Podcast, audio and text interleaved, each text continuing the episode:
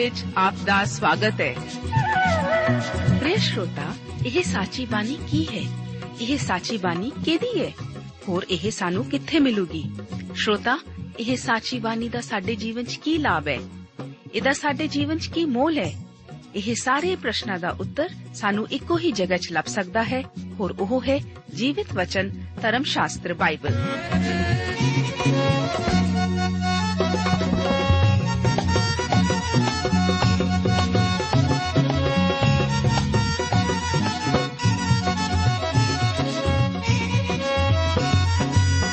ਧਰਮ ਸ਼ਾਸਤਰ ਬਾਈਬਲ। ਉਹੀ ਜੀਵਿਤ ਵਚਨ ਦਾ ਅਸੀਂ ਇਸ ਕਾਰਜਕ੍ਰਮ ਵਿੱਚ ਅਧਿਐਨ ਕਰਾਂਗੇ।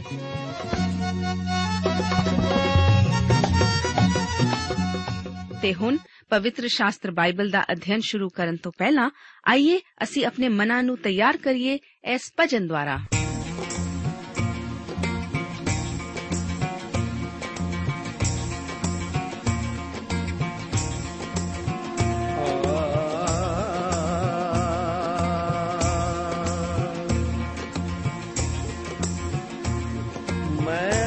ਮੈਂ ਤੇ ਮਨ ਦਾ ਬਾਪ ਖੁਦਾ ਤਾਈ।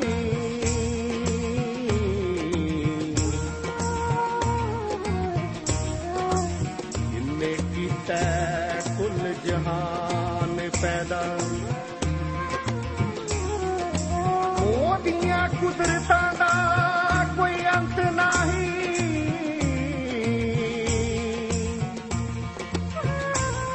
ਆਪਣੀ ਸੂਰਤ ਤੇ ਕੀਤਾ ਇਨਸਾਨ ਪੈਦਾ। ਔਰ ਮੰਨਦਾ ਉਸ ਦੇ ਪੁੱਤ ਤਾਈ। ਪਾਕ ਨਾਮ ਯਸੂ ਮਸੀਹਾ ਜੀ ਦਾ।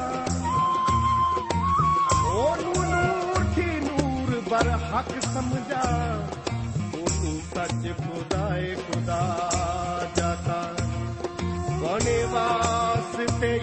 ਉਸ ਦੇ ਜਗ ਸਾਰੇ। ਉਹਦੇ ਰਾਈ ਹੋਇਆ ਏ ਕਰ ਸਾਰਾ ਉਹ ਤਾਂ ਪੁੱਟ ਤੋਂ ਨਾਲ ਖੁਦਾ ਦੇ ਸੀ। ਅਤੇ ਰਹੇਗਾ ਸਦਾ ਖੁਦਾ ਸੱਚਾ। ਅਸਾ ਯਿਸੂ ਦਾ ਦਵਾਰਾ ਨਹੀਂ ਉਹ ਛੱਡਣਾ। ਅਸਾਂ ਯਿਸੂ ਦਾ ਦਵਾਰਾ ਨਹੀਂ ਉਹ ਛੱਡਣਾ। ਜ਼ਮਾਨਾ ਪਾਵੇ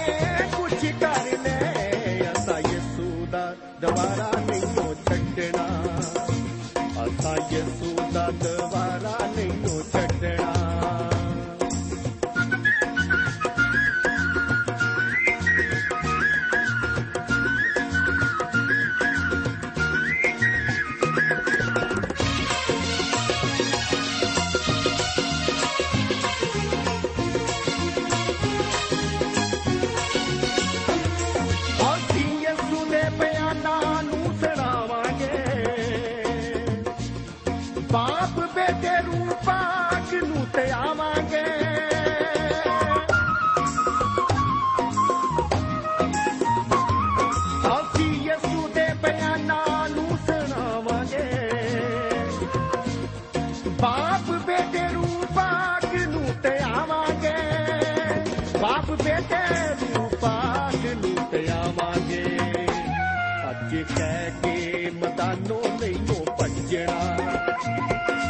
ਸੱਚ ਕਹਿ ਕੇ ਮਦਾਨੋਂ ਨਹੀਂ ਭੱਜਣਾ। ਜ਼ਮਾਨਾ ਪਾਵੇ ਕੁਛ ਕਰ ਲੈ, ਅਸਾਂ ਯਿਸੂ ਦਾ ਗਵਾਰਾ ਨਹੀਂ ਛੱਡਣਾ। ਅਸਾਂ ਯਿਸੂ ਦਾ ਦਵਾਰਾ ਨਹੀਂ ਛੱਡਣਾ।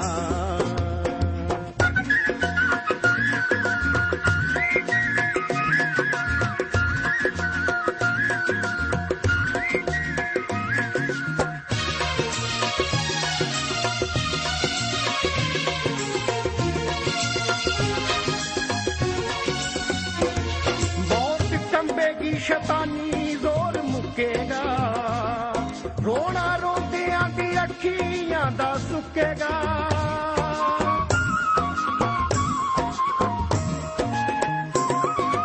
ਮੌਤ ਕੰਬੇਗੀ ਸ਼ੈਤਾਨੀ ਜ਼ੋਰ ਮੁੱਕੇਗਾ ਰੋਣਾ ਰੋਂਦਿਆਂ ਦੀ ਅੱਖੀਆਂ ਦਾ ਸੁੱਕੇਗਾ ਰੋਣਾ ਰੋਂਦਿਆਂ ਦੀ ਅੱਖੀਆਂ ਦਾ ਸੁੱਕੇਗਾ ਤੋ ਯਿਸੂ ਦੇ دیਵਾਨਿਆਂ ਨੇ ਗੱਜਣਾ ਜਦੋਂ ਯਿਸੂ ਦੇ دیਵਾਨਿਆਂ ਨੇ ਗੱਜਣਾ ਜ਼ਮਾਨਾ ਭਾਵੇਂ ਕੁਛ ਕਰ ਲੈ, ਅਸਾਂ ਯਿਸੂ ਦਾ ਗਵਾਰਾ ਨਹੀਂ ਛੱਡਣਾ। ਅਸਾਂ ਯਿਸੂ ਦਾ ਗਵਾਰਾ ਨਹੀਂ ਛੱਡਣਾ।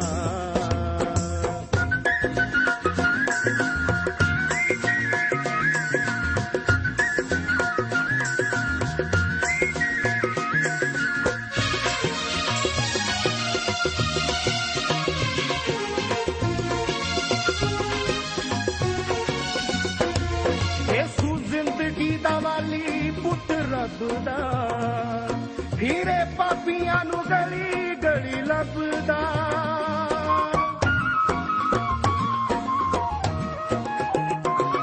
ਯੇਸੂ ਜ਼ਿੰਦਗੀ ਦਾ ਵਾਲੀ ਪੁੱਤ ਰੱਬ ਦਾ ਪਿਆਰੇ ਦੋਸਤੋ, ਇਸ ਪ੍ਰੋਗਰਾਮ ਵਿੱਚ ਬਾਈਬਲ ਧਰਮ ਸ਼ਾਸਤਰ ਦੇ ਪੁਰਾਣੇ ਨੇਮ ਵਿੱਚੋਂ ਦੂਸਰਾ ਸੈਮੂਅਲ ਦੀ ਪੋਥੀ ਦੇ 15 ਅਤੇ 16 ਅਧਿਆਇਆਂ ਦਾ ਅਧਿਐਨ ਕਰਨ ਲਈ ਮੈਂ ਆਪ ਦਾ ਸਵਾਗਤ ਕਰਦਾ ਹਾਂ।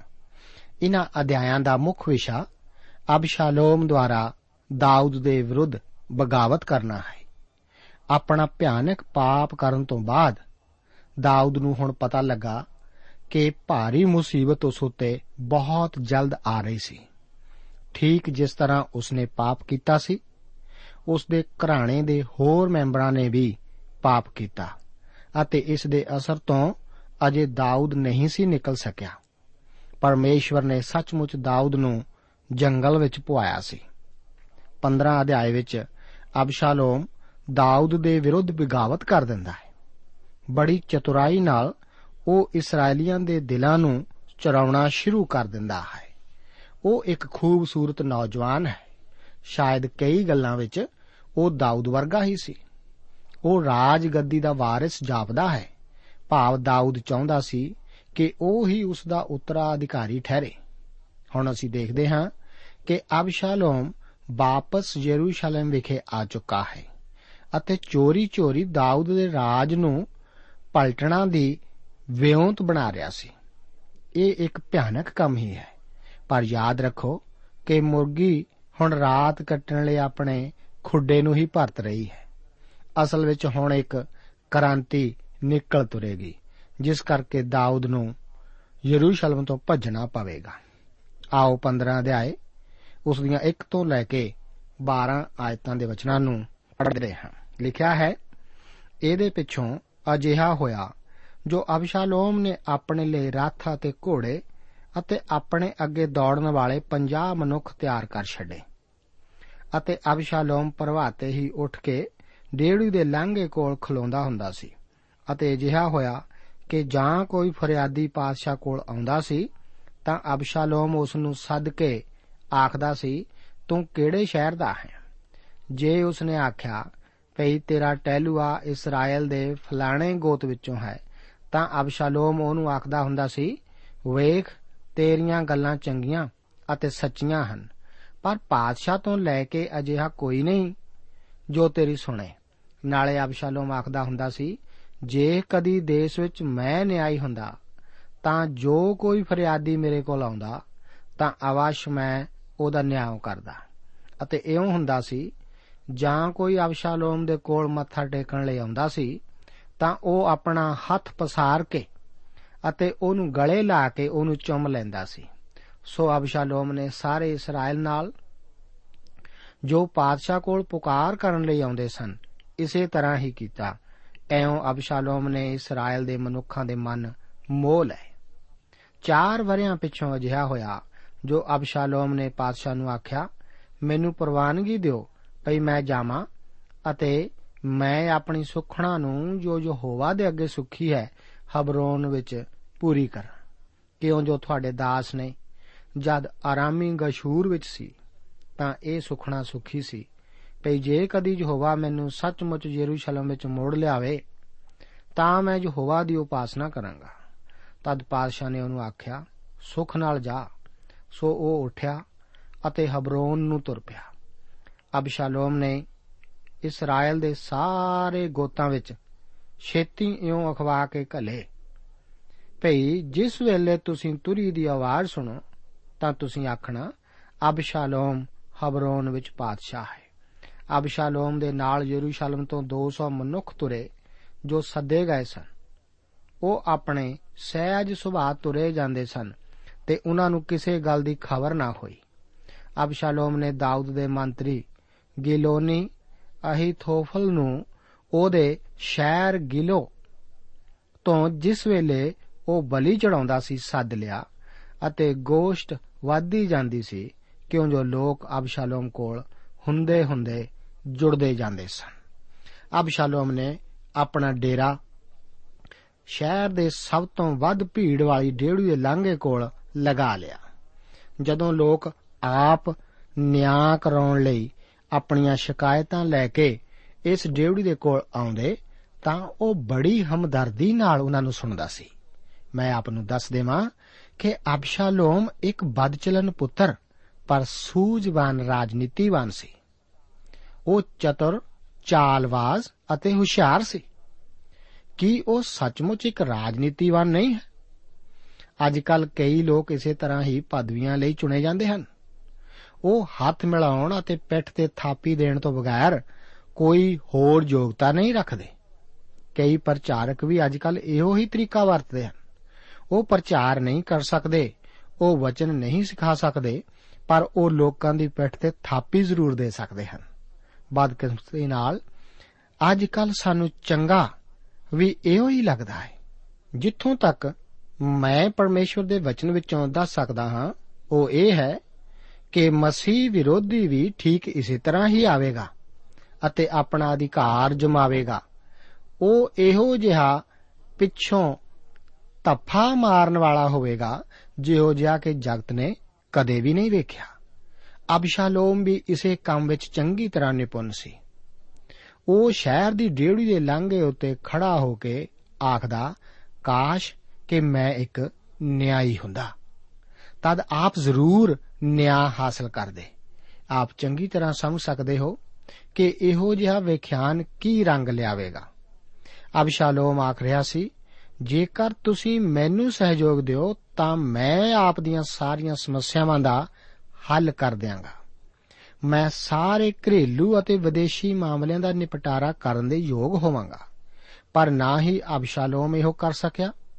ਅਤੇ ਨਾ ਹੀ ਕੋਈ ਹੋਰ ਅਜਿਹਾ ਕਰ ਸਕਦਾ ਹੈ। ਜੋ ਕਰ ਸਕਦਾ ਹੈ, ਉਹ ਤਾਂ ਸਿਰਫ ਪਰਮੇਸ਼ਵਰ ਹੀ ਹੈ। ਅਬਸ਼ਾਲੋਮ ਸੱਚਮੁੱਚ ਆਪਣੇ ਪਿਤਾ ਦਾਊਦ ਦੇ ਵਿਰੁੱਧ ਬਗਾਵਤ ਕਰਨ ਜਾ ਰਿਹਾ ਹੈ। ਦਾਊਦ ਦੇ ਘਰਾਣੇ ਵਿੱਚ ਇਸ ਬਗਾਵਤ ਦਾ ਹੋਣਾ ਸੱਚਮੁੱਚ ਇੱਕ ਭਿਆਨਕ ਗੱਲ ਹੈ। 7 ਅਤੇ 8 ਆਇਤਾਂ ਵਿੱਚ ਉਸ ਦੁਆਰਾ ਕੀਤੀ ਜਾਣ ਵਾਲੀ ਅਰਜ਼ ਕੁਝ ਅਸੁਭਾਵਿਕ ਹੀ ਜਾਪਦੀ ਹੈ। ਉਹ ਆਖਦਾ ਹੈ ਕਿ ਉਹ ਦੱਖਣ ਵਿੱਚ ਹਬਰੋਨ ਨੂੰ ਇੱਕ ਮੰਨਤ ਪੂਰੀ ਕਰਨ ਜਾਣਾ ਚਾਹੁੰਦਾ ਹੈ, ਜੋ ਕਿ ਉਸਨੇ ਆਪਣੇ ਬਣਵਾਸ ਦੇ ਦੌਰਾਨ ਮੰਨੀ ਸੀ। ਪਰ ਉਹ ਤਾਂ ਆਪਣੇ ਬਣਵਾਸ ਦੇ ਦੌਰਾਨ ਉੱਤਰ ਵਿੱਚ ਸੀਰੀਆ ਵਿੱਚ ਹੀ ਸੀ। ਫਿਰ ਵੀ ਦਾਊਦ ਇਸ ਬਾਰੇ ਉਸ ਨੂੰ ਕੋਈ ਸਵਾਲ ਨਹੀਂ ਕਰਦਾ। ਆਪ ਨੂੰ ਯਾਦ ਹੋਵੇਗਾ ਕਿ ਹਬਰੋਨ ਉਹ ਸ਼ਹਿਰ ਹੈ ਜਿੱਥੇ ਕਿ ਦਾਊਦ ਨੇ ਆਪਣਾ ਰਾਜਕਾਲ ਆਰੰਭ ਕੀਤਾ ਸੀ। ਉਸ ਨੇ ਹਬਰੋਨ ਵਿਖੇ ਯਹੂਦਾ ਉੱਤੇ 7 ਸਾਲ ਰਾਜ ਕੀਤਾ ਸੀ। ਇਸ ਤਰ੍ਹਾਂ ਜਾਪਦਾ ਹੈ ਕਿ ਅਬਸ਼ਾਲੋਮ ਹਬਰੋਨ ਨੂੰ ਕੋਈ ਮੰਨਤ ਪੂਰੀ ਕਰਨ ਨਹੀਂ ਸੀ ਗਿਆ। ਉਹ ਤਾਂ ਉੱਥੇ ਆਪਣੀ ਬਗਾਵਤ ਦਾ ਆਰੰਭ ਕਰਨ ਹੀ ਗਿਆ ਸੀ। 11 ਆਇਤ ਤੋਂ ਪਤਾ ਲੱਗਦਾ ਹੈ ਕਿ ਇਹ ਮਨੁੱਖ ਅਬਸ਼ਾਲੋਮ ਦੇ ਨਾਲ ਗਏ ਤਾਂ ਸਨ, ਪਰ ਉਹ ਇਹ ਨਹੀਂ ਸੀ ਜਾਣਦੇ ਕਿ ਇਹ ਬਗਾਵਤ ਦਾਊਦ ਦੇ ਵਿਰੁੱਧ ਤਿਆਰ ਕੀਤੀ ਗਈ ਸੀ। ਹੁਣ ਇਹ ਬਗਾਵਤ ਜ਼ੋਰ ਫੜ ਲੈਂਦੀ ਹੈ। ਇਹ ਇੱਕ ਬੱਚਿਆਂ ਦੀ ਖੇਡ ਦੀ ਤਰ੍ਹਾਂ ਹੌਲੀ-ਹੌਲੀ ਸ਼ੁਰੂ ਹੁੰਦੀ ਹੈ, ਪਰ ਜਲਦੀ ਹੀ ਅਬਸ਼ਾਲੋਮ ਦੇ ਨਾਲ ਇੱਕ ਵੱਡੀ ਟੋਲੀ ਆ ਮਿਲਦੀ ਹੈ। ਇੱਥੋਂ ਤੱਕ ਕਿ ਦਾਊਦ ਦਾ ਸਲਾਹਕਾਰ ਅਹੀਥੋਫੇਲ ਵੀ ਇਸ ਵਿੱਚ ਹਿੱਸੇਦਾਰ ਹੈ। ਇਸ ਤੋਂ ਪਹਿਲਾਂ ਕਿ ਦਾਊਦ ਨੂੰ ਇਸ ਦੀ ਭਣਕ ਲੱਗਦੀ, ਇਹ ਬਗਾਵਤ ਫੁੱਟ ਨਿਕਲਦੀ ਹੈ। ਇਸ ਤੋਂ ਬਾਅਦ 15 ਅਧਿਆਏ, ਉਸ ਦੀਆਂ 13 14 ਅਤੇ 19 ਤੋਂ ਲੈ ਕੇ 23 ਆਇਤਾਂ ਵਿੱਚ ਦਾਊਦ ਦੇ ਭੱਜ ਨਿਕਲਣ ਦਾ ਜ਼ਿਕਰ ਇਸ ਤਰ੍ਹਾਂ ਹੈ। ਤਦ ਇੱਕ ਸੂਹੇ ਨੇ ਦਾਊਦ ਨੂੰ ਆਣ ਦੱਸਿਆ, ਭਈ ਇਸਰਾਇਲ ਦੇ ਮਨੁੱਖਾਂ ਦੇ ਮਨ ਅਬਸ਼ਾਲੋਮ ਦੇ ਮਗਰ ਲੱਗੇ ਹੋਏ ਹਨ। ਸੋ ਦਾਊਦ ਨੇ ਆਪਣੇ ਨਾਲ ਦੇ ਸਾਰੇ ਟਹਿਲੂਆਂ ਨੂੰ ਜੋ ਯਰੂਸ਼ਲਮ ਵਿੱਚ ਸਨ ਆਖਿਆ, ਉਠੋ ਭੱਜ ਚਲੀਏ। ਨਹੀਂ ਤਾਂ ਅਬਸ਼ਾਲੋਮ ਦੇ ਹੱਥੋਂ ਅਸੀਂ ਨਾ ਬਚਾਂਗੇ। ਛੇਤੀ ਤੁਰੋ। ਅਜਿਹਾ ਨਾ ਹੋਵੇ ਜੋ ਅਣਚਣ ਚੇਚ ਹੀ ਸਾਨੂੰ ਫੜ ਲਵੇ ਅਤੇ ਸਾਡੇ ਉੱਤੇ ਵਧੀ ਲਿਆਵੇ ਅਤੇ ਤਲਵਾਰ ਦੀ ਧਾਰ ਨਾਲ ਸ਼ਹਿਰ ਨੂੰ ਨਾਸ ਕਰੇ। ਅੱਗੇ 19 ਤੋਂ ਲੈ ਕੇ 23 ਆਇਤਾਂ ਦੇ ਵਚਨ ਇਸ ਪ੍ਰਕਾਰ ਹਨ। ਤਦ ਪਾਤਸ਼ਾਹ ਨੇ ਗਿੱਤੀ ਇਤਈ ਨੂੰ ਆਖਿਆ, ਤੂੰ ਸਾਡੇ ਨਾਲ ਕਿਉਂ ਆਇਆ ਹੈ? ਤੂੰ ਮੁੜ ਜਾ ਅਤੇ ਪਾਤਸ਼ਾਹ ਨਾਲ ਰਹੋ, ਕਿਉਂ ਜੋ ਤੂੰ ਓਪਰਾ ਹੈ ਅਤੇ ਆਪਣੇ ਦੇਸ਼ੋਂ ਕੱਢਿਆ ਹੋਇਆ ਵੀ ਹੈ। ਆਪਣੇ ਥਾਂ ਮੁੜ ਜਾ। ਕੱਲ ਹੀ ਤਾਂ ਤੂੰ ਆਇਆ ਹੈ ਅਤੇ ਭਲਾ ਅੱਜ ਹੀ ਮੈਂ ਤੈਨੂੰ ਆਪਣੇ ਨਾਲ ਇੱਧਰ ਉੱਧਰ ਭੁਆਵਾਂ। ਕਿਉਂ ਜੋ ਮੇਰੇ ਨਾਲ ਜਾਣ ਦਾ ਕੋਈ ਥੌ ਨਹੀਂ, ਸੋ ਤੂੰ ਮੁੜ ਜਾ ਅਤੇ ਆਪਣੇ ਭਰਾਵਾਂ ਨੂੰ ਵੀ ਲੈ ਜਾ ਅਤੇ ਦਇਆ ਔਰ ਸਚਾਈ ਤੇਰੇ ਨਾਲ ਹੋਵੇ। ਤਦ ਇਤਈ ਨੇ ਪਾਤਸ਼ਾਹ ਨੂੰ ਉੱਤਰ ਦੇ ਕੇ ਆਖਿਆ, ਜਿਉਂਦੇ ਯਹੋਵਾ ਅਤੇ ਮੇਰੇ ਮਹਾਰਾਜ ਪਾਤਸ਼ਾਹ ਦੀ ਜਿੰਦ ਦੀ ਸੌ, ਜਿੱਥੇ ਕਦੇ ਮੇਰਾ ਪਾਤਸ਼ਾਹ ਮਹਾਰਾਜ ਭਾਵੇਂ ਮੋਇਆ ਹੋਵੇ, ਭਾਵੇਂ ਜਿਉਂਦਾ, ਉੱਥੇ ਤੁਹਾਡਾ ਟਹਿਲੂਆ ਵੀ ਅਵਸ਼ ਹੋਵੇਗਾ। ਤਾਂ ਦਾਊਦ ਨੇ ਇਤਈ ਨੂੰ ਆਖਿਆ, ਚੱਲ ਪਾਰ ਲੰਘ। ਅਤੇ ਇਤਈ ਕੀਤੀ ਔਰ ਉਸਦੇ ਸਾਰੇ ਲੋਕ ਅਤੇ ਸਭ ਨਿਆਣੇ ਨੀਂਗਰ, ਜੋ ਉਸਦੇ ਨਾਲ ਸਨ, ਪਾਰ ਲੰਘ ਗਏ ਅਤੇ ਸਾਰਾ ਦੇਸ਼ ਭੁੱਬਾਂ ਮਾਰ-ਮਾਰ ਰੋਇਆ ਅਤੇ ਸਭ ਲੋਕ ਪਾਰ ਹੋ ਗਏ। ਪਾਤਸ਼ਾਹ ਆਪ ਕਿਦਰੋਨ ਨਦੀ ਦੇ ਪਾਰ ਗਿਆ ਅਤੇ ਸਭ ਲੋਕ ਪਾਰ ਲੰਘ ਕੇ ਉਜਾੜ ਦੇ ਰਾਹ ਪਏ। ਹੁਣ ਦਾਊਦ, ਯਰੂਸ਼ਲਮ ਤੋਂ ਭੱਜ ਨਿਕਲਣ ਵਾਲਾ ਹੀ ਹੈ। ਸਵਾਲ ਪੈਦਾ ਹੁੰਦਾ ਹੈ ਕਿ ਦਾਊਦ ਇਸ ਤਰ੍ਹਾਂ ਕਿਉਂ ਭੱਜਿਆ ਸੀ? ਦਾਊਦ ਯਰੂਸ਼ਲਮ ਸ਼ਹਿਰ ਨਾਲ ਪ੍ਰੇਮ ਕਰਦਾ ਸੀ। ਉਸ ਨੇ ਇਸ ਸ਼ਹਿਰ ਵਿੱਚ ਕਿਉਂ ਨਹੀਂ ਸੀ ਖੜਨਾ ਚਾਹਿਆ? ਮੈਨੂੰ ਪੂਰਾ ਪੂਰਾ ਵਿਸ਼ਵਾਸ ਹੈ ਕਿ ਦਾਊਦ ਜਾਣਦਾ ਸੀ ਕਿ ਪਰਮੇਸ਼ਵਰ ਉਸ ਨੂੰ ਉਸ ਦੇ ਆਪਣੇ ਪਾਪ ਕਰਕੇ ਹੀ ਸਜ਼ਾ ਦੇ ਰਿਹਾ ਹੈ। ਮੈਂ ਜਾਣਦਾ ਹਾਂ ਕਿ ਇਹ ਦੂਸਰਾ ਸ਼ੈਮੂਅਲ 15 ਅਧਿਆਏ ਉਸ ਦੀਆਂ 25 ਅਤੇ 26 ਆਇਤਾਂ ਦੇ ਆਧਾਰ ਤੇ ਸੱਚ ਵੀ ਸੀ, ਜਿੱਥੇ ਕਿ ਸਾਨੂੰ ਦੱਸਿਆ ਗਿਆ ਹੈ ਕਿ ਤਦ ਪਾਤਸ਼ਾਹ ਨੇ ਸਾਦੋਕ ਨੂੰ ਆਖਿਆ, ਪਰਮੇਸ਼ਵਰ ਦਾ ਸੰਦੂਕ ਸ਼ਹਿਰ ਨੂੰ ਮੋੜ ਲੈ ਜਾਓ। ਜੇਕਰ ਯਹੋਵਾ ਦੀ ਵੱਲੋਂ ਮੇਰੇ ਉੱਤੇ ਕਿਰਪਾ ਦੀ ਨਿਗਾਹ ਹੋਈ ਤਾਂ ਉਹ ਮੈਨੂੰ ਮੋੜ ਲਿਆਵੇਗਾ ਅਤੇ ਉਸ ਦੇ ਘਰ, ਉਹਦੇ ਅਸਥਾਨ ਦੇ ਦਰਸ਼ਨ ਮੈਨੂੰ ਫੇਰ ਕਰਾਵੇਗਾ। ਪਰ ਜੇ ਉਹ ਆਖੇ ਭਈ ਮੈਂ ਹੁਣ ਤੇਰੇ ਨਾਲ ਰਾਜੀ ਨਹੀਂ, ਤਾਂ ਮੈਂ ਹਾਜ਼ਰ ਹਾਂ। ਜੋ ਉਹਦੀ ਨਿਗਾਹ ਵਿੱਚ ਚੰਗਾ ਹੈ, ਸੋ ਮੇਰੇ ਨਾਲ ਕਰੇ।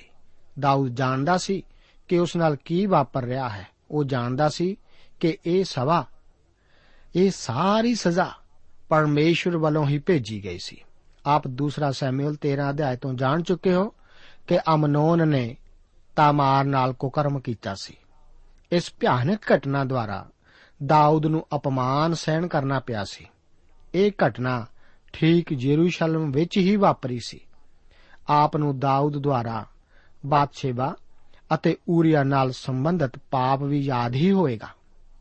ਜਦੋਂ ਕਿ ਦਾਊਦ ਨੂੰ ਆਪਣੀ ਸੈਨਾ ਨਾਲ ਮਿਲ ਕੇ ਯੁੱਧ ਕਰਨਾ ਚਾਹੀਦਾ ਸੀ ਫਿਰ ਵੀ ਯਰੂਸ਼ਲਮ ਵਿੱਚ ਹੀ ਵਾਪਰਿਆ ਸੀ। ਇਸ ਸਮੇਂ ਦਾਊਦ ਯਰੂਸ਼ਲਮ ਨੂੰ ਛੱਡ ਕੇ ਜਾ ਰਿਹਾ ਹੈ, ਕਿਉਂਕਿ ਉਹ ਜਾਣਦਾ ਹੈ ਕਿ ਪਰਮੇਸ਼ਵਰ ਹੀ ਉਸ ਨੂੰ ਸਜ਼ਾ ਦੇ ਰਿਹਾ ਹੈ ਅਤੇ ਉਹ ਨਹੀਂ ਚਾਹੁੰਦਾ ਕਿ ਉਹ ਸ਼ਹਿਰ ਜਿਸ ਨੂੰ ਉਸ ਨੇ ਖੁਦ ਬਣਾਇਆ ਅਤੇ ਪਿਆਰ ਕੀਤਾ ਸੀ, ਉਹ ਯੁੱਧ ਦਾ ਪਿੜ ਬਣੇ। 30 ਆਇਤ ਦੇ ਵਚਨਾਂ ਵਿੱਚ ਸਾਨੂੰ ਦੱਸਿਆ ਗਿਆ ਹੈ ਕਿ ਦਾਊਦ ਜੈਤੂਨ ਦੇ ਪਹਾੜ ਦੀ ਚੜ੍ਹਾਈ ਦੇ ਰਾਹ ਗਿਆ। ਅਤੇ ਚੜ੍ਹਦੀ ਵੇਰ ਰੋਂਦਾ ਸੀ ਅਤੇ ਸਿਰ ਢੱਕਿਆ ਹੋਇਆ ਅਤੇ ਪੈਰੋਂ ਨੰਗਾ ਸੀ। ਉਸ ਦੇ ਨਾਲ ਦੇ ਸਭਨਾਂ ਲੋਕਾਂ ਨੇ ਆਪਣੇ ਸਿਰ ਢੱਕ ਲਏ ਅਤੇ ਚੜ੍ਹਦੇ ਜਾਂਦੇ ਸਨ ਅਤੇ ਚੜ੍ਹਦੀ ਵੇਰੀ ਰੋਂਦੇ ਸਨ। ਦਾਊਦ ਨੂੰ ਯਰੂਸ਼ਲਮ ਨਾਲ ਤੇ ਸੀ। ਉਹ ਨਹੀਂ ਸੀ ਚਾਹੁੰਦਾ ਕਿ ਇਹ ਯੁੱਧ ਦਾ ਪਿੜ ਬਣੇ, ਪਰ ਫਿਰ ਵੀ ਇਹੋ ਹੀ ਉਹ ਸ਼ਹਿਰ ਹੈ ਜੋ ਕਿ ਇਸ ਦੇ ਪਾਪ ਅਤੇ ਬਗਾਵਤ ਦੇ ਕਾਰਨ ਹੋਰ ਕਿਸੇ ਵੀ ਸ਼ਹਿਰ ਨਾਲੋਂ ਜ਼ਿਆਦਾਤਰ ਤਬਾਹ ਕੀਤਾ ਗਿਆ ਸੀ। ਦਾਊਦ ਇਸ ਕਰਕੇ ਵੀ ਯਰੂਸ਼ਲਮ ਤੋਂ ਭੱਜ ਨਿਕਲਿਆ ਸੀ ਕਿਉਂਕਿ ਉਹ ਅਬਸ਼ਾਲੋਮ ਨਾਲ ਇਹ ਮੁੱਦਾ ਉਠਾਉਣ ਲਈ ਤਿਆਰ ਨਹੀਂ ਸੀ। ਅਗਲੇ ਅਧਿਆਇ ਵਿੱਚ ਅਸੀਂ ਦੇਖਾਂਗੇ ਕਿ ਦਾਊਦ ਦਿਲੋਂ ਚਾਹੁੰਦਾ ਸੀ ਕਿ ਉਸ ਦੇ ਪੁੱਤਰ ਦੀ ਜਿੰਦ ਬਚ ਜਾਵੇ। ਮੇਰੇ ਵਿਚਾਰ ਅਨੁਸਾਰ ਦਾਊਦ ਅਬਸ਼ਾਲੋਮ ਨੂੰ ਸਭ ਨਾਲੋਂ ਵੱਧ ਪਿਆਰ ਕਰਦਾ ਸੀ। ਯਰੂਸ਼ਲਮ ਨੂੰ ਛੱਡਣਾ ਦਾਊਦ ਦੀ ਜਿੰਦ ਨੂੰ ਵੱਡੇ ਖਤਰੇ ਵਿੱਚ ਪਾ ਦਿੰਦਾ ਹੈ। ਪਰ ਇਹ ਉਸ ਵਾਸਤੇ ਕੋਈ ਨਵੀਂ ਗੱਲ ਨਹੀਂ ਹੈ। ਉਹ ਤਾਂ ਕਈ ਵਾਰ ਮਹਾਨ ਖਤਰਿਆਂ ਵਿੱਚ ਰਹਿ ਚੁੱਕਾ ਸੀ। ਉਸ ਨੂੰ ਆਪਣੇ ਪਰਮੇਸ਼ਵਰ ਨਾਲ ਅਤੇ ਆਪਣੇ ਪੁੱਤਰ ਨਾਲ ਦੇ ਸੰਬੰਧ ਦਾ ਫਿਕਰ ਆਪਣੀ ਜਾਨ ਨਾਲੋਂ ਵੱਧ ਸੀ। ਉਸ ਦੀ ਵਿਰੋਧਤਾ ਉੱਤੇ ਆਓ ਧਿਆਨ ਦਈਏ। ਇਤਈ ਫਲਿਸਤੀਆਂ ਵਿੱਚ ਗਾਥ ਦਾ ਨਿਵਾਸੀ ਸੀ। ਸ਼ਾਇਦ ਆਪਣੇ ਮੁਲਕ ਦਾ ਸੈਨਾਪਤੀ ਸੀ। ਕਿਉਂਕਿ ਦਾਊਦ ਬਾਅਦ ਵਿੱਚ ਉਸ ਨੂੰ ਯੋਆਬ ਅਤੇ ਅਬਸ਼ਈ ਦੇ ਨਾਲ ਸੰਯੁਕਤ ਕਮਾਂਡਰ ਨਿਯੁਕਤ ਕਰ ਦਿੰਦਾ ਹੈ। ਉਹ ਅਤੇ ਉਸ ਦਾ ਸਾਰਾ ਘਰਾਣਾ ਦਾਊਦ ਨਾਲ ਵਫਾਦਾਰੀ ਦਾ ਅਹਿਸਾਸ ਕਰਦਾ ਹੋਇਆ ਬਣਵਾਸ ਵਿੱਚ ਜਾਣ ਲਈ ਜ਼ਿੱਦ ਕਰਦਾ ਹੈ। ਦਾਊਦ ਦੇ ਕਈ ਵਫਾਦਾਰ ਚੇਲੇ ਸਨ, ਕਈ ਮਨੁੱਖ ਸਨ ਜੋ ਕਿ ਉਸ ਤੋਂ ਆਪਣੀ ਜਿੰਦ ਵਾਰਨੀ ਚਾਹੁੰਦੇ ਸਨ। 24 ਅਤੇ 25 ਆਇਤਾਂ ਵਿੱਚ ਯਹੋਵਾ ਦੇ ਸੰਦੂਕ ਨੂੰ ਵਾਪਸ ਯਰੂਸ਼ਲਮ ਨੂੰ ਭੇਜਣ ਦਾ ਜ਼ਿਕਰ ਇਸ ਤਰ੍ਹਾਂ ਹੈ। ਇੱਥੇ ਲਿਖਿਆ ਹੈ, ਵੇਖੋ ਸਾਦੋਕ ਵੀ ਅਤੇ ਸਾਰੇ ਲੇਵੀ ਪਰਮੇਸ਼ਵਰ ਦੇ ਨੇਮ ਦਾ ਸੰਦੂਕ ਚੁੱਕੇ ਹੋਏ ਉਹਦੇ ਨਾਲ ਸਨ, ਸੋ ਉਹਨਾਂ ਨੇ ਪਰਮੇਸ਼ਵਰ ਦੇ ਨੇਮ ਦੇ ਸੰਦੂਕ ਨੂੰ ਰੱਖ ਦਿੱਤਾ ਅਤੇ ਅਬਿਆਥਾਰ ਉਤਾਹਾਂ ਚੜ ਗਿਆ, ਇੱਥੋਂ ਤੋੜੀ ਜੋ ਸਭ ਲੋਕ ਸ਼ਹਿਰ ਵਿੱਚੋਂ ਨਿਕਲ ਆਏ। ਤਦ ਪਾਰਸ਼ਾ ਨੇ ਸਾਦੋਕ ਨੂੰ ਆਖਿਆ ਪਰਮੇਸ਼ਵਰ ਦਾ ਸੰਦੂਕ ਸ਼ਹਿਰ ਨੂੰ ਮੋੜ ਲੈ ਜਾਓ। ਜੇਕਰ ਯਹੋਵਾ ਦੀ ਵੱਲੋਂ ਮੇਰੇ ਉੱਤੇ ਕਿਰਪਾ ਦੀ ਨਿਗਾਹ ਹੋਈ, ਤਾਂ ਉਹ ਮੈਨੂੰ ਮੋੜ ਲਿਆਵੇਗਾ ਅਤੇ ਉਸ ਦੇ ਔਰ ਉਹਦੇ ਸਥਾਨ ਦੇ ਦਰਸ਼ਨ ਮੈਨੂੰ ਫੇਰ ਕਰਾਵੇਗਾ। ਦਾਊਦ ਨੇ ਪਰਮੇਸ਼ਵਰ ਦੇ ਨੇਮ ਦੇ ਸੰਦੂਕ ਨੂੰ ਵਾਪਸ ਯਰੂਸ਼ਲਮ ਨੂੰ ਭੇਜ ਦਿੱਤਾ ਸੀ, ਜਿੱਥੇ ਕਿ ਅਸਲ ਵਿੱਚ ਉਹ ਰੱਖਿਆ ਗਿਆ ਸੀ। ਉਹ ਜਾਣ ਗਿਆ ਸੀ ਕਿ ਇਹ ਸਭ ਕੁਝ ਜੋ ਕਿ ਉਸ ਨਾਲ ਵਾਪਰ ਰਿਹਾ ਸੀ ਇਹ ਪਰਮੇਸ਼ਵਰ ਦਾ ਨਿਆਂ ਹੀ ਸੀ। ਹੁਣ ਉਹ ਰੋਂਦਾ ਹੋਇਆ, ਜੈਤੂਨ ਦੇ ਪਹਾੜ ਤੋਂ ਹੋ ਕੇ ਜਾਂਦਾ ਹੈ। ਅਹੀਥੋਫਿਲ ਦਾਊਦ ਦਾ ਇੱਕ ਮੁੱਖ ਸਲਾਹਕਾਰ ਸੀ। ਜਦੋਂ ਉਹ ਅਬਸ਼ਾਲੋਮ ਨਾਲ ਜਾ ਰਿਹਾ ਸੀ, ਤਾਂ ਦਾਊਦ ਨੇ ਪ੍ਰਾਰਥਨਾ ਕੀਤੀ ਕਿ ਉਸ ਦੁਆਰਾ ਦਾਊਦ ਨੂੰ ਦਿੱਤੀ ਜਾਣ ਵਾਲੀ ਸਲਾਹ ਮੂਰਖਤਾ ਵਿੱਚ ਬਦਲ ਜਾਵੇ ਅਤੇ ਪਰਮੇਸ਼ਵਰ ਨੇ ਇਸ ਪ੍ਰਾਰਥਨਾ ਦਾ ਉੱਤਰ ਵੀ ਦਿੱਤਾ। ਗੌਰ ਕਰੋ ਕਿ ਦਾਊਦ ਇਹ ਪ੍ਰਾਰਥਨਾ ਨਹੀਂ ਕਰਦਾ ਕਿ ਪਰਮੇਸ਼ਵਰ ਅਬਸ਼ਾਲੋਮ ਨੂੰ ਸਜ਼ਾ ਦੇਵੇ। 34 ਤੋਂ ਲੈ ਕੇ 36 ਆਇਤਾਂ ਵਿੱਚ ਹੁਸ਼ਈ ਨੂੰ ਵਾਪਸ ਭੇਜੇ ਜਾਣ ਦਾ ਜ਼ਿਕਰ ਹੈ। ਹੋ ਸਕਦਾ ਹੈ ਕਿ ਉਹ ਸਿਆਣਾ ਹੋਣ ਕਰਕੇ ਉਸ ਦੀ ਜ਼ਿਆਦਾ ਦੇਖਭਾਲ ਕੀਤੇ ਜਾਣ ਦੀ ਲੋੜ ਸੀ। ਉਸ ਨੂੰ ਦਾਊਦ ਦੁਆਰਾ ਅਬਸ਼ਾਲੋਮ ਕੋਲ ਭਿਆਨਕ ਵੈਰੀ ਅਹੀਥੋਫੇਲ ਦੀ ਸਲਾਹ ਨੂੰ ਅਸਫਲ ਕਰਨ ਲਈ ਭੇਜਿਆ ਗਿਆ ਸੀ। ਹੁਸ਼ਈ ਦਾਊਦ ਦਾ ਦੋਸਤ ਸੀ। ਅਤੇ ਦਾਊਦ ਲਈ ਜਾਸੂਸੀ ਕਰਨ ਲਈ ਕੋਈ ਵੀ ਖਤਰਾ ਮੁੱਲ ਲੈ ਸਕਦਾ ਸੀ। ਹੁਣ ਅਸੀਂ 16 ਅਧਿਆਏ ਦੀਆਂ 1 ਤੋਂ 2 ਆਇਤਾਂ ਵਿੱਚ ਅਹੀਥੋਫੇਲ ਦੇ ਸੇਵਕ ਸ਼ੀਬਾ ਦੁਆਰਾ ਦਾਊਦ ਨਾਲ ਧੋਖਾ ਕਰਨ ਦਾ ਜ਼ਿਕਰ ਪੜ੍ਹਦੇ ਹਾਂ। ਇੱਥੇ ਵਚਨ ਹਨ, ਜਾਂ ਦਾਊਦ ਪਹਾੜ ਦੀ ਟੀਸੀ ਤੋਂ ਕੁਝ ਅੱਗੇ ਵਧਿਆ, ਤਾਂ ਮਫੀ ਬੋਸ਼ਤ ਦਾ ਜਵਾਨ ਸੀਬਾ ਦੋ ਖੋਤੇ ਕੱਸੇ ਹੋਏ, ਜਿਨ੍ਹਾਂ ਉੱਤੇ 200 ਰੋਟੀਆਂ ਅਤੇ 100 ਗੁੱਛਾ ਦਾਖਾਂ ਦਾ, ਅਤੇ 100 ਫਲ ਹਾੜੂ, ਅਤੇ ਇੱਕ ਮਸ਼ਕ ਮੈ ਦੀ ਲੱਦੀ ਹੋਈ ਸੀ, ਉਹਦੇ ਮਿਲਣ ਨੂੰ ਆਇਆ। ਅਤੇ ਪਾਤਸ਼ਾਹ ਨੇ ਸੀਬਾ ਨੂੰ ਆਖਿਆ ਇਹਨਾਂ ਤੋਂ ਤੇਰਾ ਕੀ ਪ੍ਰਯੋਜਨ ਹੈ? ਸੀਬਾ ਨੇ ਆਖਿਆ, ਇਹ ਖੋਤੇ ਪਾਤਸ਼ਾਹ ਦੇ ਘਰਾਣੇ ਦੇ ਚੜਨ ਲਈ, ਅਤੇ ਰੋਟੀਆਂ ਅਤੇ ਹਾੜੂ ਫਲ ਜਵਾਨਾਂ ਦੇ ਖਾਣ ਲਈ ਹੋਣ, ਅਤੇ ਇਹ ਮੈਂ ਉਹ ਜੋ ਉਜਾੜ ਵਿੱਚ ਹੁਸ ਜਾਣ, ਸੋ ਪੀ ਲੈਣ। ਅਸੀਂ ਇੱਥੇ ਦੇਖਦੇ ਹਾਂ ਕਿ ਆਪ ਨੂੰ ਯਾਦ ਹੋਵੇਗਾ ਕਿ ਇਹ ਮਫੀਬੋਸ਼ਤ ਯੋਨਾਥਨ ਦਾ ਲੰਗਾ ਪੁੱਤਰ ਸੀ। ਉਸ ਦੇ ਸੇਵਕ ਸੀਬਾ ਨੇ ਸੋਚਿਆ ਕਿ ਦਾਊਦ ਦੇ ਘਰਾਣੇ ਦੀ ਅੰਦਰੂਨੀ ਗੜਬੜ ਹੁਣ ਸਾਊਲ ਦੇ ਘਰਾਣੇ ਨੂੰ ਦੁਬਾਰਾ ਫਿਰ ਰਾਜ ਗੱਦੀ ਹਥਿਆਉਣ ਦਾ ਮੌਕਾ ਪ੍ਰਦਾਨ ਕਰ ਸਕਦੀ ਹੈ। ਮਫੀਬੋਸ਼ਤ ਦੀ ਰਾਜ ਗੱਦੀ ਦਾ ਇੱਕੋ ਇੱਕ ਵਾਰਿਸ ਸੀ। ਇਸ ਮਨ ਘੜਤ ਕਹਾਣੀ ਦੁਆਰਾ ਸੀਬਾ ਮਫੀਬੋਸ਼ਤ ਦੀ ਜਾਇਦਾਦ ਦਾ ਕੁਝ ਭਾਗ ਹਥਿਆਉਣਾ ਚਾਹੁੰਦਾ ਸੀ। ਦਾਊਦ ਕੋਲ ਅਸਲੀਅਤ ਬਾਰੇ ਛਾਣਬੀਨ ਕਰਨ ਦਾ ਮੌਕਾ ਨਾ ਹੋਣ ਕਰਕੇ ਉਹ ਜਲਦਬਾਜ਼ੀ ਵਿੱਚ ਮਫੀਬੋਸ਼ਤ ਦੀ ਜ਼ਮੀਨ ਸ਼ੀਬਾ ਨੂੰ ਦੇ ਦਿੰਦਾ ਹੈ। 16 ਅਧਿਆਏ ਉਸ ਦੀਆਂ 5 ਤੋਂ ਲੈ ਕੇ 11 ਆਇਤਾਂ ਵਿੱਚ ਸ਼ਿਮei ਦੁਆਰਾ ਦਾਊਦ ਨੂੰ ਸਰਾਪ ਦੇਣ ਦਾ ਜ਼ਿਕਰ ਇਸ ਤਰ੍ਹਾਂ ਹੈ। ਇੱਥੇ ਲਿਖਿਆ ਹੈ, ਫਿਰ ਉੱਥੋਂ ਦਾਊਦ ਪਾਤਸ਼ਾਹ ਬਹੁਰੀਮ ਵਿੱਚ ਆਇਆ ਅਤੇ ਵੇਖੋ, ਉੱਥੋਂ ਸ਼ਾਉਲ ਦੇ ਘਰਾਣੇ ਦੀ ਕੁੱਲ ਵਿੱਚੋਂ ਇੱਕ ਜਣਾ ਗੇਰਾ ਦਾ ਪੁੱਤਰ ਸ਼ਿਮei ਨਾਮੇ ਨਿਕਲਿਆ ਅਤੇ ਸਰਾਪ ਦਿੰਦਾ ਤੁਰਿਆ ਜਾਂਦਾ ਸੀ ਅਤੇ ਉਸਨੇ ਦਾਊਦ ਉੱਤੇ ਅਤੇ ਦਾਊਦ ਪਾਤਸ਼ਾਹ ਦੇ ਸਾਰਿਆਂ ਟਹਿਲੂਆਂ ਉੱਤੇ ਵੱਟੇ ਮਾਰੇ ਅਤੇ ਉਸ ਵੇਲੇ ਸਾਰੇ ਸੂਰਮੇ ਅਤੇ ਸਭ ਲੋਕ ਉਹਦੇ ਸੱਜੇ ਖੱਬੇ ਹੱਥ ਸਨ। ਅਤੇ ਸ਼ਿਮਈ ਸਰਾਪ ਦਿੰਦਾ ਹੋਇਆ ਇਹ ਆਖਦਾ ਸੀ, ਨਿਕਲਿਆ ਤੂੰ ਨਿਕਲਾ ਹੇ ਖੂਨੀ ਮਨੁੱਖ, ਹੇ ਸ਼ੈਤਾਨ ਦੇ ਮਨੁੱਖ, ਕਿਉਂ ਜੋ ਯਹੋਵਾ ਨੇ ਸ਼ਾਉਲ ਦੇ ਘਰਾਣੇ ਦੇ ਸਾਰੇ ਖੂਨ ਨੂੰ ਜਿਸ ਦੇ ਥਾਂ ਤੂੰ ਪਾਤਸ਼ਾਹ ਬਣਿਆ, ਤੇਰੇ ਉੱਤੇ ਮੋੜ ਦਿੱਤਾ। ਅਤੇ ਯਹੋਵਾ ਨੇ ਤੇਰਾ ਰਾਜ ਤੇਰੇ ਪੁੱਤਰ ਅਬਸ਼ਾਲੋਮ ਦੇ ਹੱਥ ਦਿੱਤਾ, ਅਤੇ ਵੇਖ, ਤੂੰ ਆਪਣੀ ਬੁਰੀਾਈ ਵਿੱਚ ਫਸਿਆ ਹੋਇਆ ਹੈ, ਕਿਉਂ ਜੋ ਤੂੰ ਖੂਨੀ ਮਨੁੱਖ ਹੈ। ਤਦ ਸਰੂਇਆ ਦੇ ਪੁੱਤਰ ਅਬਿਸ਼ਈ ਨੇ ਪਾਤਸ਼ਾਹ ਨੂੰ ਆਖਿਆ, ਇਹ ਮੋਇਆ ਹੋਇਆ ਕੁੱਤਾ ਕਾਨੂੰ ਮੇਰੇ ਮਹਾਰਾਜ ਪਾਤਸ਼ਾਹ ਨੂੰ ਸਰਾਪ ਦੇਵੇ। ਆਗਿਆ ਹੋਵੇ ਤਾਂ ਜਾ ਕੇ ਉਹਦਾ ਸਿਰ ਉਡਾਵਾਂ। ਪਾਤਸ਼ਾਹ ਨੇ ਆਖਿਆ हे ਸਰੂਇਆ ਦੇ ਪੁੱਤਰੋ, ਤੁਹਾਡੇ ਨਾਲ ਮੇਰਾ ਕੀ ਕੰਮ ਹੈ? ਉਹਨੂੰ ਸਰਾਪ ਦੇਣ ਦਿਓ। ਕਿਉਂ ਜੋ ਯਹੋਵਾ ਨੇ ਉਹਨੂੰ ਆਖਿਆ ਹੈ, ਭਈ ਦਾਊਦ ਨੂੰ ਸਰਾਪ ਦੇ। ਫਿਰ ਕੌਣ ਆਖ ਸਕਦਾ ਹੈ, ਜੋ ਤੈਂ ਅਜਿਹਾ ਕਿਉਂ ਕੀਤਾ? ਦਾਊਦ ਨੇ ਅਬਿਸ਼ਈ ਅਤੇ ਆਪਣੇ ਸਾਰੇ ਟਹਿਲੂਆਂ ਨੂੰ ਆਖਿਆ, ਵੇਖੋ, ਮੇਰਾ ਪੁੱਤਰ ਹੀ ਜੋ ਮੇਰੇ ਤੁਖਮੋਂ ਜੰਮਿਆ ਸੀ ਮੇਰੀ ਜਿੰਦ ਨੂੰ ਭਾਲਦਾ ਹੈ, ਤਾਂ ਫਿਰ ਹੁਣ ਇਹ ਬਿੰਜਾਮੀਨੀ ਭਲਾ ਕੁਝ ਹੋਰ ਨਾ ਕਰੇਗਾ? ਉਹਨੂੰ ਜਾਣ ਦਿਓ ਅਤੇ ਸਰਾਪ ਦੇਣ ਦਿਓ, ਕਿਉਂ ਜੋ ਯਹੋਵਾ ਨੇ ਉਹਨੂੰ ਹੁਕਮ ਦਿੱਤਾ ਹੈ। ਸ਼ਿਮਈ ਨੇ ਇਸ ਤਰ੍ਹਾਂ ਕਹਿਣ ਵਿੱਚ ਕੁਝ ਸੱਚਾਈ ਜ਼ਰੂਰ ਸੀ। ਦਾਊਦ ਇੱਕ ਖੂਨੀ ਮਨੁੱਖ ਸੀ ਅਤੇ ਸਜ਼ਾ ਉਸ ਦੇ ਸਾਹਮਣੇ ਖੜੀ ਸੀ। ਇਸ ਬਾਰੇ ਕੋਈ ਵੀ ਸਵਾਲ ਹੁਣ ਬਾਕੀ ਨਹੀਂ ਸੀ ਰਹਿ ਗਿਆ। ਪਰ ਦਾਊਦ ਨੇ ਆਖਿਆ ਕਿ ਇਸ ਵਿਦੇਸ਼ੀ ਦੇ ਇਸ ਤਰ੍ਹਾਂ ਮੈਨੂੰ ਸਰਾਪ ਦੇਣਾ ਕਰਕੇ ਮੈਨੂੰ ਕੋਈ ਇਤਰਾਜ਼ ਨਹੀਂ ਹੈ। ਮੈਂ ਉਸ ਤੋਂ ਬਦਲਾ ਨਹੀਂ ਲਵਾਂਗਾ। ਉਹ ਜਾਣਦਾ ਹੈ ਕਿ ਇਹ ਸਜ਼ਾ ਤਾਂ ਪਰਮੇਸ਼ਰ ਵੱਲੋਂ ਹੈ, ਪਰ ਉਸ ਨੂੰ ਅਫਸੋਸ ਤਾਂ ਆਪਣੇ ਪੁੱਤਰ ਅਬਸ਼ਾਲੋਮ ਉੱਤੇ ਹੈ, ਜੋ ਇਸ ਬਗਾਵਤ ਦੀ ਅਗਵਾਈ ਕਰ ਰਿਹਾ ਸੀ। ਹੁਸ਼ਈ ਹੁਣ ਅਬਸ਼ਾਲੋਮ ਦਾ ਸੇਵਕ ਬਣ ਜਾਂਦਾ ਹੈ ਅਤੇ ਆਖਦਾ ਹੈ ਕਿ ਉਹ ਉਸੇ ਦਾ ਹੀ ਸੇਵਕ ਹੋਵੇਗਾ। ਭਾਵੇਂ ਉਹ ਛੁਪ ਖੁਪ ਕੇ ਦਾਊਦ ਲਈ ਜਸੂਸੀ ਕਰਨ ਦੀ ਕੋਸ਼ਿਸ਼ ਕਰਦਾ ਰਿਹਾ ਹੈ। ਐਥੀਫੋਲ ਦੇ ਕਹਿਣ ਤੇ ਅਬਸ਼ਾਲੋਮ ਇੱਕ ਘਿਰਣਿਤ ਕੰਮ ਕਰਦਾ ਹੈ ਅਤੇ ਉਹ ਐਲਾਨ ਕਰਦਾ ਹੈ ਕਿ ਦਾਊਦ ਦੇ ਅਧਿਕਾਰ ਖਤਮ ਹੋ ਚੁੱਕੇ ਅਤੇ ਹੁਣ ਦਾਊਦ ਦਾ ਸਭ ਕੁਝ ਉਸ ਦੇ ਪੁੱਤਰ ਦਾ ਹੀ ਹੈ। ਪ੍ਰਭੂ, ਆਪ ਨੂੰ ਅੱਜ ਦੇ ਇਹਨਾਂ ਵਚਨਾਂ ਦੇ ਦੁਆਰਾ ਅਸੀਸ ਦੇਵੇ, ਜੈ ਮਸੀਹ ਦੀ। ਦੋਸਤੋ, ਸਾਨੂੰ ਉਮੀਦ ਹੈ ਕਿ ਇਹ ਕਾਰਜਕ੍ਰਮ ਤੁਹਾਨੂੰ ਪਸੰਦ ਆਇਆ ਹੋਵੇਗਾ। ਤੇ ਇਹ ਕਾਰਜਕ੍ਰਮ ਸੁਣ ਕੇ ਤੁਹਾਨੂੰ ਬਰਕਤਾਂ ਮਿਲੀਆਂ ਹੋਣਗੀਆਂ। ਜੇ ਤੁਸੀਂ ਇਹ ਕਾਰਜਕ੍ਰਮ ਦੇ ਬਾਰੇ ਕੁਝ ਪੁੱਛਣਾ ਚਾਹੁੰਦੇ ਹੋ, ਤੇ ਸਾਨੂੰ ਇਸ ਪਤੇ ਤੇ ਲਿਖੋ।